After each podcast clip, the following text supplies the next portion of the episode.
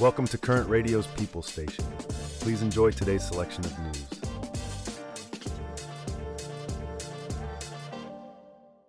Switching gears now to a chilling update in the Gabby Petito case. It's alleged that after Brian Laundrie killed Gabby, he sent texts to her parents from her phone, pretending to be her. That's that's just horrific.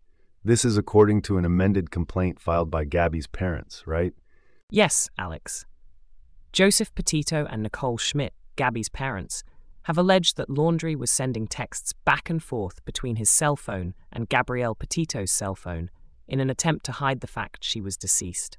It's just hard to fathom, isn't it? And this couple was on a cross country road trip, documenting their adventures on social media when Gabby, just 22, vanished.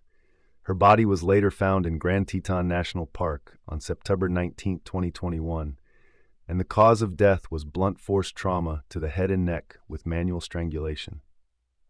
It's indeed a tragic story. And one of the texts Laundrie allegedly sent was on the day Gabby's family believes she was murdered. It referenced her grandfather Stan by name, which was odd because Gabby never called her grandfather by his name. He then sent another text on October 30th claiming there was no service in Yosemite Park, presumably to make Nicole Schmidt believe that Gabby was still alive. Right, and there's something else. The complaint also mentions that on August 29th, two days after Gabby's death, Laundrie made a frantic phone call to his parents saying that Gabby was gone. That same day, his parents contacted their attorney, Stephen Bertolino, telling him that Gabby was gone and that Brian needed a lawyer.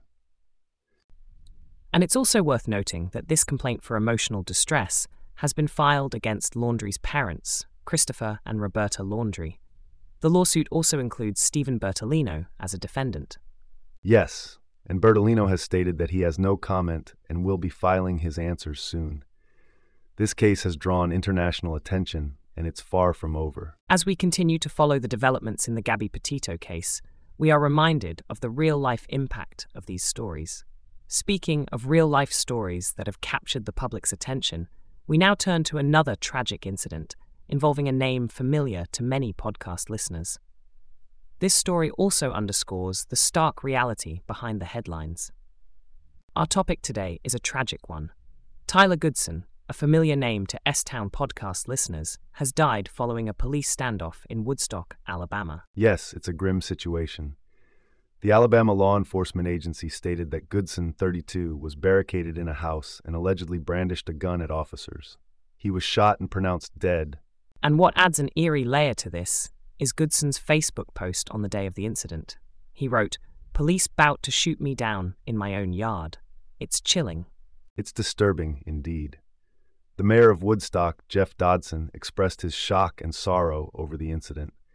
He knew Goodson's family for over 30 years, which makes this all the more painful. Absolutely. And it's important to remember, as Dodson pointed out, that Goodson wasn't just a character in a podcast. He was a son, a father, a brother. He's survived by five children. Which is truly heartbreaking. But for those unfamiliar with Goodson, he was featured on the S Town podcast, which was a major success upon its 2017 release. It even won a 2017 Peabody Award. Right. The podcast centered around a man named John who despised his Alabama town and decided to do something about it. Goodson's role in the story was significant, and now his untimely death adds another tragic layer to the narrative. It certainly does. And as we discuss this, we want to echo Mayor Dodson's plea for compassion and respect towards Goodson's loved ones during this difficult time. From a tragic loss in Alabama, we now turn our attention to a lighter note from the world of Hollywood even amidst the hustle and bustle of celebrity life, there are moments of personal joy and family connections that remind us of the human side of our favorite stars. So, Julia Roberts, one of Hollywood's most cherished actresses, recently shared a rare photo of her twins, Hazel Patricia and Phineas Walter, on social media. Quite a surprise, isn't it, Sarah? Absolutely, Alex. It's not typical of Roberts to share her private life, especially her children's but she decided to celebrate their 19th birthday publicly. She found a cute picture and thought, And it's a way for her to share something as a proud parent without infringing on their privacy. It's a delicate balance, isn't it? Yes, it is. And speaking of balance, Roberts also touched on her family's relationship with technology during her interview with Extra.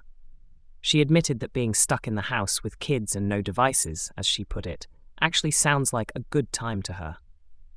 That's a sentiment many parents might echo. She misses the time when you couldn't get a hold of people, or they couldn't get a hold of you. It's a reminder of the pre digital age, when families would gather at the end of the day and actually have things to talk about at dinner because they hadn't been in constant contact all day. She even mentioned the nostalgia of a busy signal stir. Right, Alex. And it's interesting because we see that same sentiment reflected in her parenting. In a Today interview, she mentioned that she parents her older kids the same way, in and out of the house, checking if they're getting enough sleep, if they're sick, asking them to text her when they get home. It's all about keeping them safe and sound. Indeed, Sarah. And it seems that her family life is a priority for her, even affecting her approach to her career in recent years.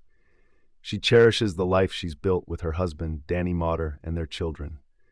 As she put it, the point is to come home at the end of the day triumphantly to them.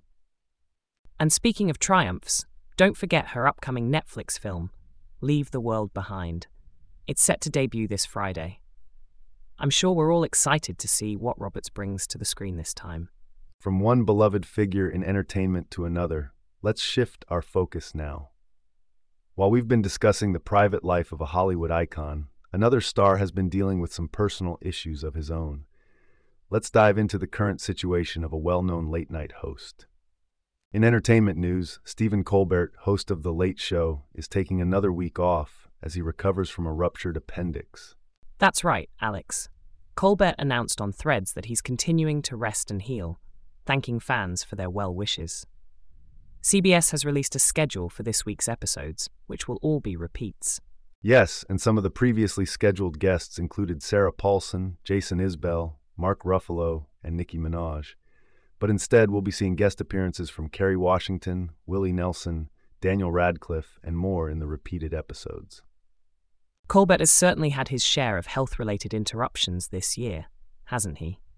Back in mid October, he tested positive for COVID 19 and had to broadcast the program remotely from his home. Now, this.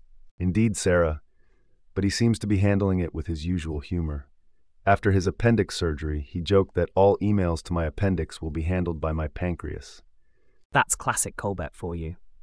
And speaking of humor, Colbert even posted a photo of a care package he received, joking that it came from fellow late night host Jimmy Fallon. The package included a new pack of socks and a bag of onions. Onions, huh? Well, if anyone can make a recovery entertaining, it's Stephen Colbert. Here's to hoping he's back to delivering his handcrafted artisanal talk show soon. Absolutely, Alex. We're all looking forward to his return. In the meantime, fans can catch repeats of The Late Show featuring a host of celebrity guests.